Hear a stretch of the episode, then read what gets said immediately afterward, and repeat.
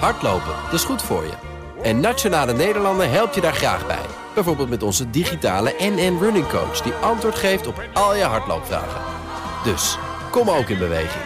Onze support heb je. Kijk op nn.nl slash hardlopen. BNR Beurs wordt mede mogelijk gemaakt door Bridge Fund. Make money smile. BNR Nieuwsradio. BNR Beurs.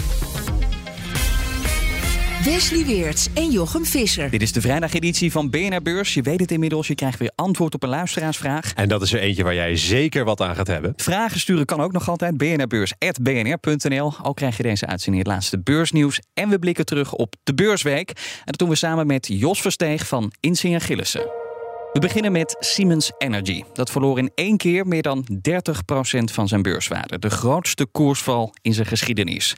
Aanleiding is een stevig winstalarm. Want Siemens Energy kwam met serieuze problemen bij het dochterbedrijf dat windturbines maakt. De kwaliteit is zwaar ondermaats en de debakel kost meer dan een miljard euro. En daarom schrapt het bedrijf voor dit jaar zijn winstverwachtingen. Jos, hoe kon het daar nou zo misgaan? Ja, je zou zeggen, een ramp komt nooit alleen. Wat er een beetje aan, uh, aan ten grondslag ligt. Zij hebben enorme grote servicecontracten. Toen ze naar de beurs gingen, hadden ze bijna 50 miljard aan servicecontracten. Dat zijn langlopende contracten. Mm en dat zie je wel eens vaker bij dat soort bedrijven, dat daar de problemen komen. Dan hebben ze toch niet goed rekening gehouden met ja, bijvoorbeeld inflatie. Dat is een van de problemen, die, die grote portefeuille met langlopende servicecontracten. Ja? Ze, kunnen die kosten dus niet doorbreken aan hun klanten, maar die kwaliteitscontroles, want daar schort het dus ook aan. Dat is ook een, eh, daar zijn ze heel vaag over. Je weet niet precies wat dat is. Het, het zijn in onderdelen en je ziet dan vaak dat dat uh, bijvoorbeeld toeleveranciers zijn die, uh, die, die niet goed, goed gecontroleerd zijn. Kosten wel handen vol geld. Een miljard. Nou ja, kijk, en het probleem was dat ze eigenlijk nooit veel verdienden. Afgelopen jaar hadden ze verlies. Ik dacht in 2022 ook al verlies. En uh, nu komen, toen hadden ze dus eindelijk gezegd van, van nou ja, we kwamen, ze zouden een, een, winstmarge hebben van 1 tot 3 procent. En de vorige keer zeiden ze van nou, dat ligt dicht bij de 1 procent. Dat is natuurlijk beroerd weinig mm -hmm. voor die business. Je moet zeker op 8 à 10 zitten. En uh, ja, nu zeggen ze dus van het gaat een miljard kosten. Dus komen ze dit jaar ook weer in de verliezen. Ja, dit moet natuurlijk niet te lang voortduren. De problemen die spelen zich af bij het dochterbedrijf Siemens Gamesa. Uh, maar daar rommelt het ja. al langer. Waarom wilde Siemens Energy het bedrijf dan toch zo graag in handen krijgen? Ik kan me die fusie wel voorstellen. Het is, het is toch ook schaalbusiness. Hè? Ze werden door die uh, dat samengaan van Gamesa en, en Siemens Windpower... werden ze de nummer twee na Vestas... Uh, die markten zijn nog behoorlijk gefragmenteerd. Want Vestas had ongeveer 16% en zij hebben dan ja, 14% of zo. Dus het zijn allemaal nog. Ja, uh, er, er, is nog niet echt één heel grote overheersende partij. En dan heb je ook nog uh, General Electric die ook nog in die business zit. Maar is het dan pech ja. dat dit allemaal gebeurt? Dat die materiaalkosten er bovenop komen? Of konden ze dit zien aankomen? Nou ja, dat denk ik wel. je zou ze verwachten als je zulke lange contracten hebt. Als je zo'n ding verkoopt twee of drie jaar voordat je hem levert dat je daar wel wat uh, tegenvallers in bouwt. Hè? Dat je eventueel de prijs nog kan aanpassen als de inflatie uh, heel erg uh, hoog wordt. En ja, dat, dat kun je ze wel kwalijk nemen. Ik bedoel, als je, als je dit soort risico's aangaat, ja, dan kan het natuurlijk misgaan. En het is een opeenstapeling van misgaan geweest. Hè. Het is, ze hadden op een gegeven moment in februari was het de vierde waarschuwing in anderhalf jaar. Ja. Dus wat dat betreft zijn ze, hadden ze of totaal geen zicht op hoe de situatie ervoor stond, of zijn ze altijd veel te optimistisch geweest. En dan wil je dus weten, ja. hoe lang gaat het duren om het op te lossen na al die waarschuwingen? Ja, nou, daar zijn ze nu vrij duidelijk in geweest. Uh, dat gaat nog wel een tijdje duren. Daar komen ze niet makkelijk uit. En uh, ja, en zeker als je dus gewoon heel inflexibele contracten hebt... Uh, voor 50 miljard aan, aan, aan lange termijn uh, dienstverlening... Ja, dan, dan, dan, dan duurt het heel lang voordat je daar uitgegroeid bent. En die hoge kosten ja, ja. en lage marges die spelen ja. in de hele windturbinesector. Iedereen heeft daar last van. Maakt dit die hele sector nou is, onaantrekkelijk als belegger? Ja, dat kun je wel stellen.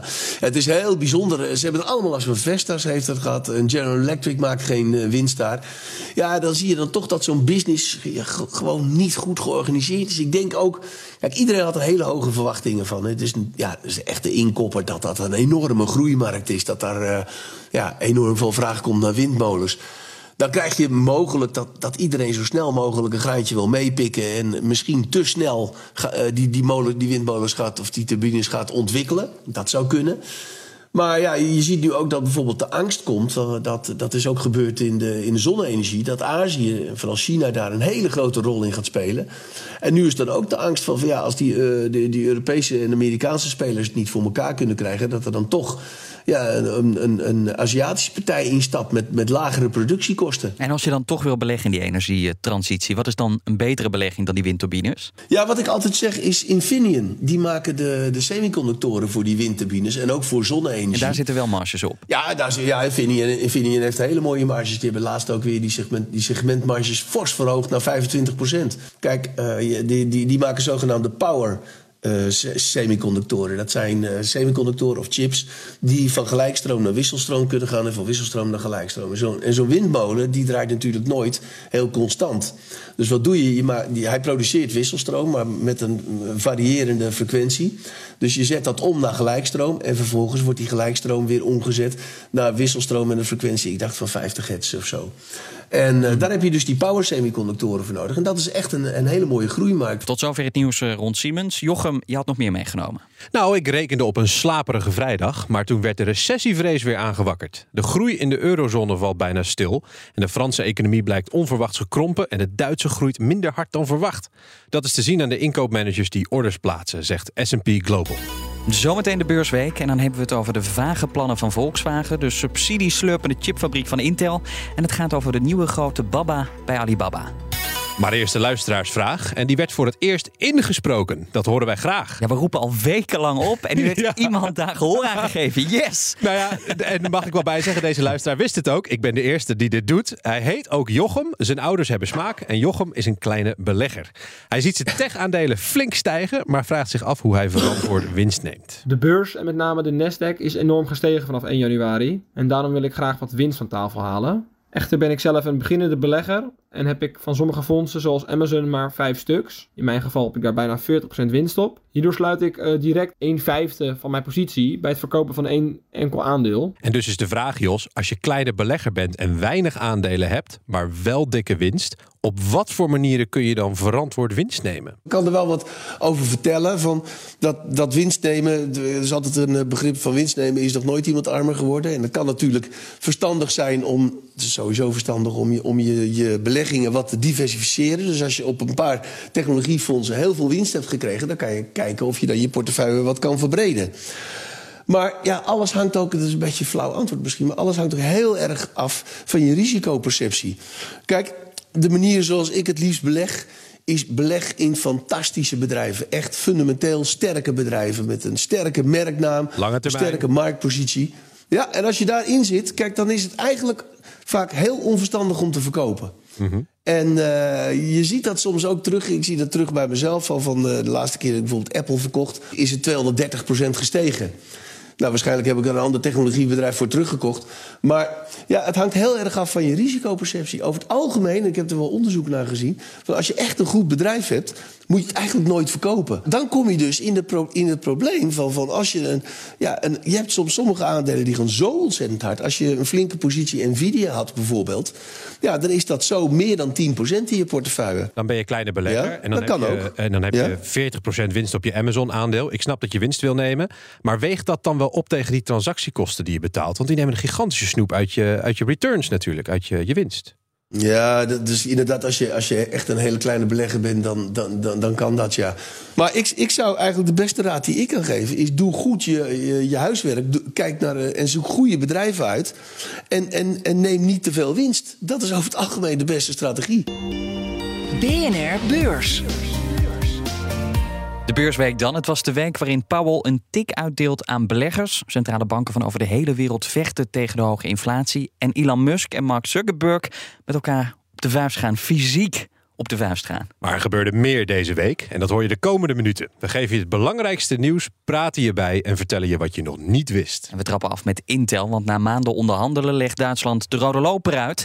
Intel gaat een Europese megafabriek bouwen. Al wordt die fabriek wel flink duurder en daarom gaat er miljarden aan extra subsidie naartoe. Nou, die fabriek die draait dus echt op subsidie. Dat is lekker voor Intel. Maar welke andere Europese beursbedrijven gaan hiervan profiteren, Jos? Ja, ik heb het persbericht van Intel nog eens gekeken. Nou, er was een pdfje bij. En als eerste werd daar uh, Benjamin Lowe genoemd, de, de, topman van ASM International. Ja. En die zei, uh, nou ja, wij zijn bereid om de groei van Intel in de leading edge te ondersteunen. Want, dat, dat, moeten we wel zien, van het is echt leading edge. Een van de ja, meest hoogwaardige fabrieken gaan ze bouwen in Duitsland. En dat is toch mooi. De andere hoogwaardige fabriek staat in, in Ierland. En uh, ja, voor de rest uh, komt er ook nog wat in Italië te staan. Maar Duitsland heeft het mooi voor elkaar. Maar je moet wel bedenken. Kijk, uh, Intel krijgt 3,3 miljoen per baan. Ze, ze, ze, krijgen dus 10 miljard subsidie voor 3000 banen. Mm -hmm. Ja, er zit natuurlijk wel een prijs aan. Er zijn twee dingen. Aan de ene kant is het denk ik heel goed dat we in Europa ook eigen semiconductorfabrieken hebben. Want ja, dat is gewoon een hele belangrijke kennis zit daar. Je, wil, je wilt niet afhankelijk worden, je wilt meespelen. Vaak wordt het gezegd, uh, chips, semiconductoren is het nieuwe olie. En vroeger wilde ook iedereen zijn eigen olie hebben. Nu iedereen zijn eigen, eigen chipfabrieken. Dat leidt op langere termijn tot overcapaciteit. Net zoals we gezien hebben in de auto-industrie en de staalindustrie. Dus op langere termijn is het niet goed, is het inefficiënt. Maar er zit nog een ander punt aan.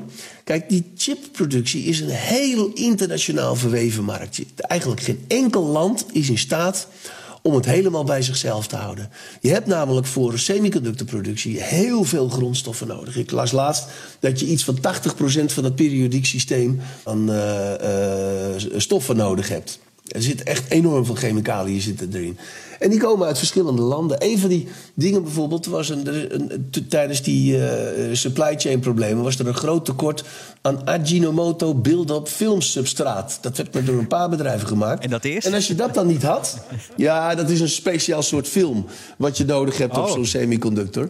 Uh, Ajinomoto is ook een soort zout in de, in, in de soep. In de soep. Dat uh, weet je, dat is. maar waar het om gaat is dat er dus echt enorm veel grondstoffen in een semiconductor moeten. Er moet enorm veel software in. Je hebt uh, uh, uh, machines uit de hele wereld. ASML, BESI, ASMI natuurlijk. Maar ook Applied Material, Tokyo Electron. Geen enkel land is in staat om dat hele proces bij zichzelf te houden. Dat is maar goed ook. Dus ja, maar Jos, we doen dit denken als je, we die afhankelijkheid ja? willen, willen verkleinen. Dus dat ja, we dus nou met miljarden strooien... wegen uiteindelijk de kosten wel op tegen de baten. Oftewel, ja, stoppen we er niet meer geld in dan eruit komt? Nou, daar, daar wordt wel eens aan getwijfeld. Ja. Kijk, als je 3,3 miljoen per baan uitgeeft... Ja, dat zijn toch, wel, zijn toch wel flinke bedragen. Maar aan de andere kant, ja, blijf ik toch zeggen... Kijk, Europa heeft een grote misser gemaakt, vind ik... door zo heel streng te zijn op technologiebedrijven. Dat ze geen, niet te veel marktmacht mochten hebben. Nou, daarom zie je dat uh, China en Amerika leidend zijn in de technologie. En wij hebben heel weinig goede technologie. Het enige wat we hebben is ASML. Maar, ja, maar Jos, hoeveel van dit soort deals moeten we dan nog binnenhengelen... voordat Europa een beetje mee kan concurreren op die chipmarkt? Nou, echt veel, echt heel veel. Er wordt ook nog gesproken nog met TSMC. TSMC heeft natuurlijk een uh, forse fabriek gaan ze neerzetten in Amerika. Als je ziet wat Amerika erin pompt, dan is Europa nog maar heel beperkt erin. En uh, als je dan ziet waar we dan ja, over een paar jaar zijn, dan zijn we nog steeds een hele kleine speler in die markt. Dus je zou ook kunnen zeggen, nou misschien zouden we ons moeten concentreren op iets waar we wel heel goed, heel goed in zijn. Waar we wel een goede positie hebben. Misschien in de energietransitie. Dat, dat, dat zou je kunnen Of regelgeving. Kijk, wat ik, ik had het net... ja, ja, ja, ja, ja. Iets anders dan. Alibaba komt met een grote aankondiging. Want na acht jaar krijgt de Chinese techhuis een nieuwe CEO. Eddie Wu, the new CEO. Who is he? Well, he's a co-founder of Alibaba. He's the current chair of Taobao and Tmall, which are Alibaba's two biggest shopping sites in China. Stoelendans dus in de top bij Alibaba en dat midden in de grootste reorganisatie in zijn geschiedenis. Waarom moet de huidige CEO het veld ruimen, Jos?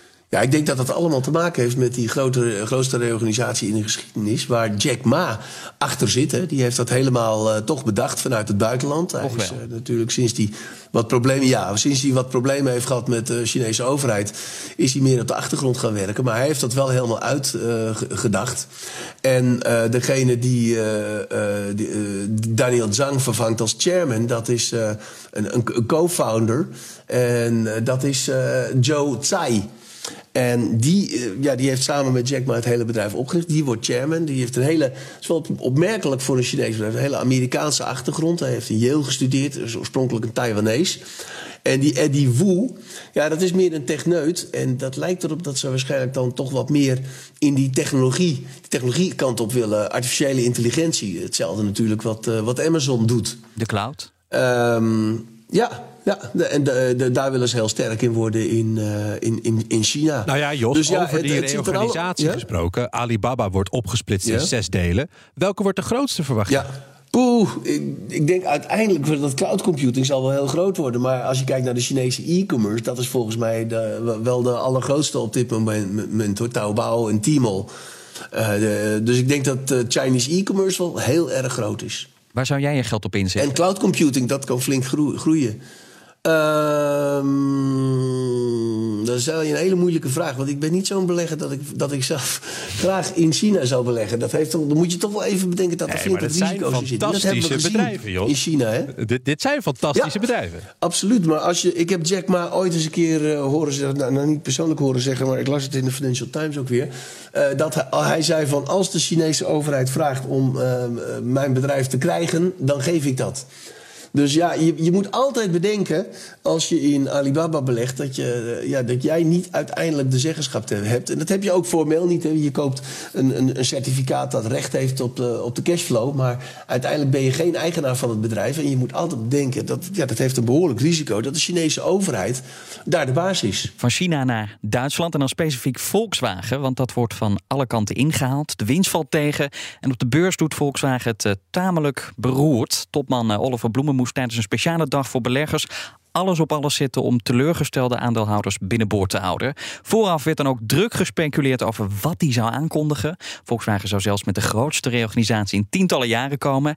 En uiteindelijk kwam Bloemen inderdaad met iets wat daarop lijkt, want hij wil het bedrijf opnieuw uitvinden en kwam met plannen om de winst op te krikken. Maar heeft Volkswagen de hooggespannen verwachtingen waargemaakt, Jos? Eh, nou ja, ik, ik heb even niet naar de koers gekeken hoe de reactie erop was.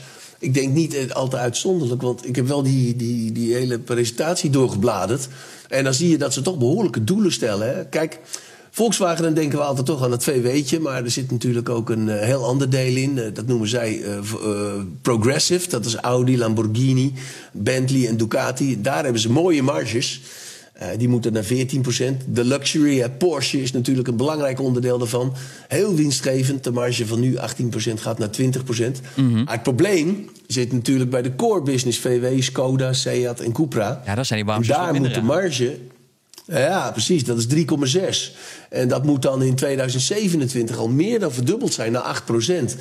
En ja, echt een goed verhaal heb ik daar niet bij gehoord. Nee, Jos, die, die doelen Ja. die, die zijn duidelijk. Hè? Daar is de Volkswagen heel duidelijk Ja. in. Maar die onderbouwing, daar, daar ontbreekt het behoorlijk aan. Ja, ja, ja, het enige wat ze zeggen, en ja, dat, dat zeggen ze, en dan moet ik maar zien hoe dat in de praktijk gaat, is eh, volume moet niet, niet meer voorgaan. Dat moet echt cashflow en winst, eh, daar gaat het om. En niet om volume. Maar je ziet bij die autoproducenten altijd aan het eind van het jaar, dat ze toch nog wel het liefst even nog wat extra auto's erbij stampen. Ja, want daar hebben ze natuurlijk de meeste winst op. Dus je ziet, die verleiding voor autoproducenten is heel groot om, om toch nog weer die, eh, om het via volumes te zoeken. En eh, ja, ik, ik heb niet een heel duidelijk goed verhaal eh, gezien hoe ze dat gaan oplossen. Een ander probleem is die, eh, die, die afdeling waar de software zit. Caria, geloof ik, heet het geloof. Maar daar, daar hebben ze flinke management shuffles gehad. En als je dan kijkt, als je het vergelijkt met Tesla, waar ja, de software natuurlijk helemaal geïntegreerd is in de auto. Tesla is niets anders dan een, een computer op wielen. Is het bij Volkswagen andersom? Er zit een computer gebouwd tussen vier wielen. En daar, ja, daar moet ook nog echt heel veel veranderen. Dus ja, dus er staan nog wel wat voor problemen. En het laatste punt is, in China, en daar is natuurlijk die core ook, heeft een flinke positie in China. Ja, daar worden ze flink bedreigd door concurrentie van de, de Chinese autoproducenten. Dat zijn toch stevige concurrenten, die zie je ook naar Europa komen. En ik denk, eh, als je dan concludeert van wat je verder in die presentatie ziet, dat het vooral moet komen van een, eh, ja, een hele succesvolle verschuiving naar eh, batterij elektrisch. Zij willen eh, in 2030 moet ongeveer de helft batterij elektrisch zijn. En zijn ze nog heel voorzichtig, want bij die andere, bij, de, bij Porsche en bij Progressive, dus die Lamborghinis en Ben- Bentleys en zo, daar zit het al op 75, 80 procent zou dat in 2030 moeten zijn. Dus ja, ze willen dan geleidelijk naar batterij elektrisch gaan. En ja, als je die marges van Tesla ziet en als, ze dat, als zij dat ook kunnen krijgen, het is natuurlijk een stuk eenvoudiger om eh batterij-elektrische auto's te maken dan een, eh, een, een fossiele brandstofauto. Dan, zouden zij, dan zou dat, denk ik, de meeste, het meeste effect moeten hebben op de, op de winstmarges. Zou dat dus, die overgang naar EV, zou dat die winstmarge moeten verhogen? Dan nog even naar eigen land. Na de deal met ASR is Egon klaar met Nederland. De verzekeraar denkt bigger en gaat vol inzetten op America.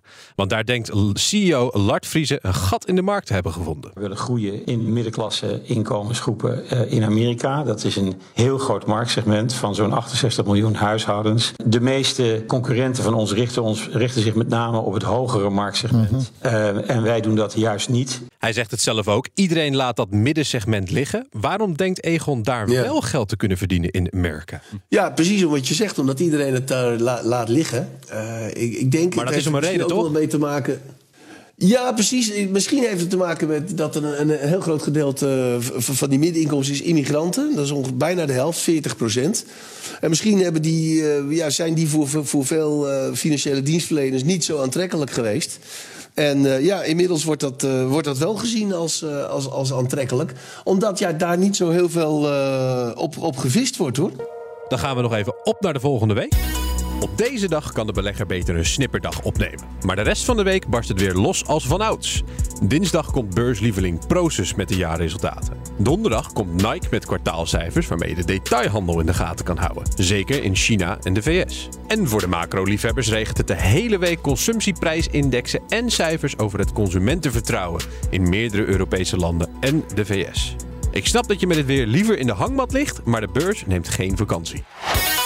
Tot zover de vrijdag en tot zover de beursweek. Jos, jij staat op het punt om op vakantie te gaan. Maar voordat we afsluiten, zijn er nog dingen waar jij de komende dagen vanaf je vakantieadres naar uitkijkt. En dan heb ik het over dingen die op of rond de beurs eh, gebeuren. Ja, nou, we hebben de cijfers, eh het cijferseizoen al achter de rug. De nieuwe cijfers komen zo meteen alweer. Hè. Dus daar, eh, de- daar gaan we een beetje op voorbereiden. En ja, wat er in Amerika natuurlijk speelt met die, die, die renteverhogingen, hoeveel, hoeveel daar nog komen. Maar ja, over het algemeen hou ik in, tijdens mijn vakantie gewoon de krant erbij en dan lees ik eh, het belangrijkste nieuws. Dat vind ik leuk, doe ik voor mijn lol. Ja, en geniet ook vooral. Dankjewel, Jos Verstegen Ja. Insinger Gillis. Een hele fijne vakantie. En jij een heel Dankjewel. fijn weekend. Geniet ervan. En tot maandag. Tot maandag. BNR Beurs wordt mede mogelijk gemaakt door Bridge Fund. Make money smile. Hardlopen, dat is goed voor je. En Nationale Nederlanden helpt je daar graag bij. Bijvoorbeeld met onze digitale NN Running Coach... die antwoord geeft op al je hardloopvragen. Dus, kom ook in beweging. Onze support heb je. Kijk op nn.nl slash hardlopen.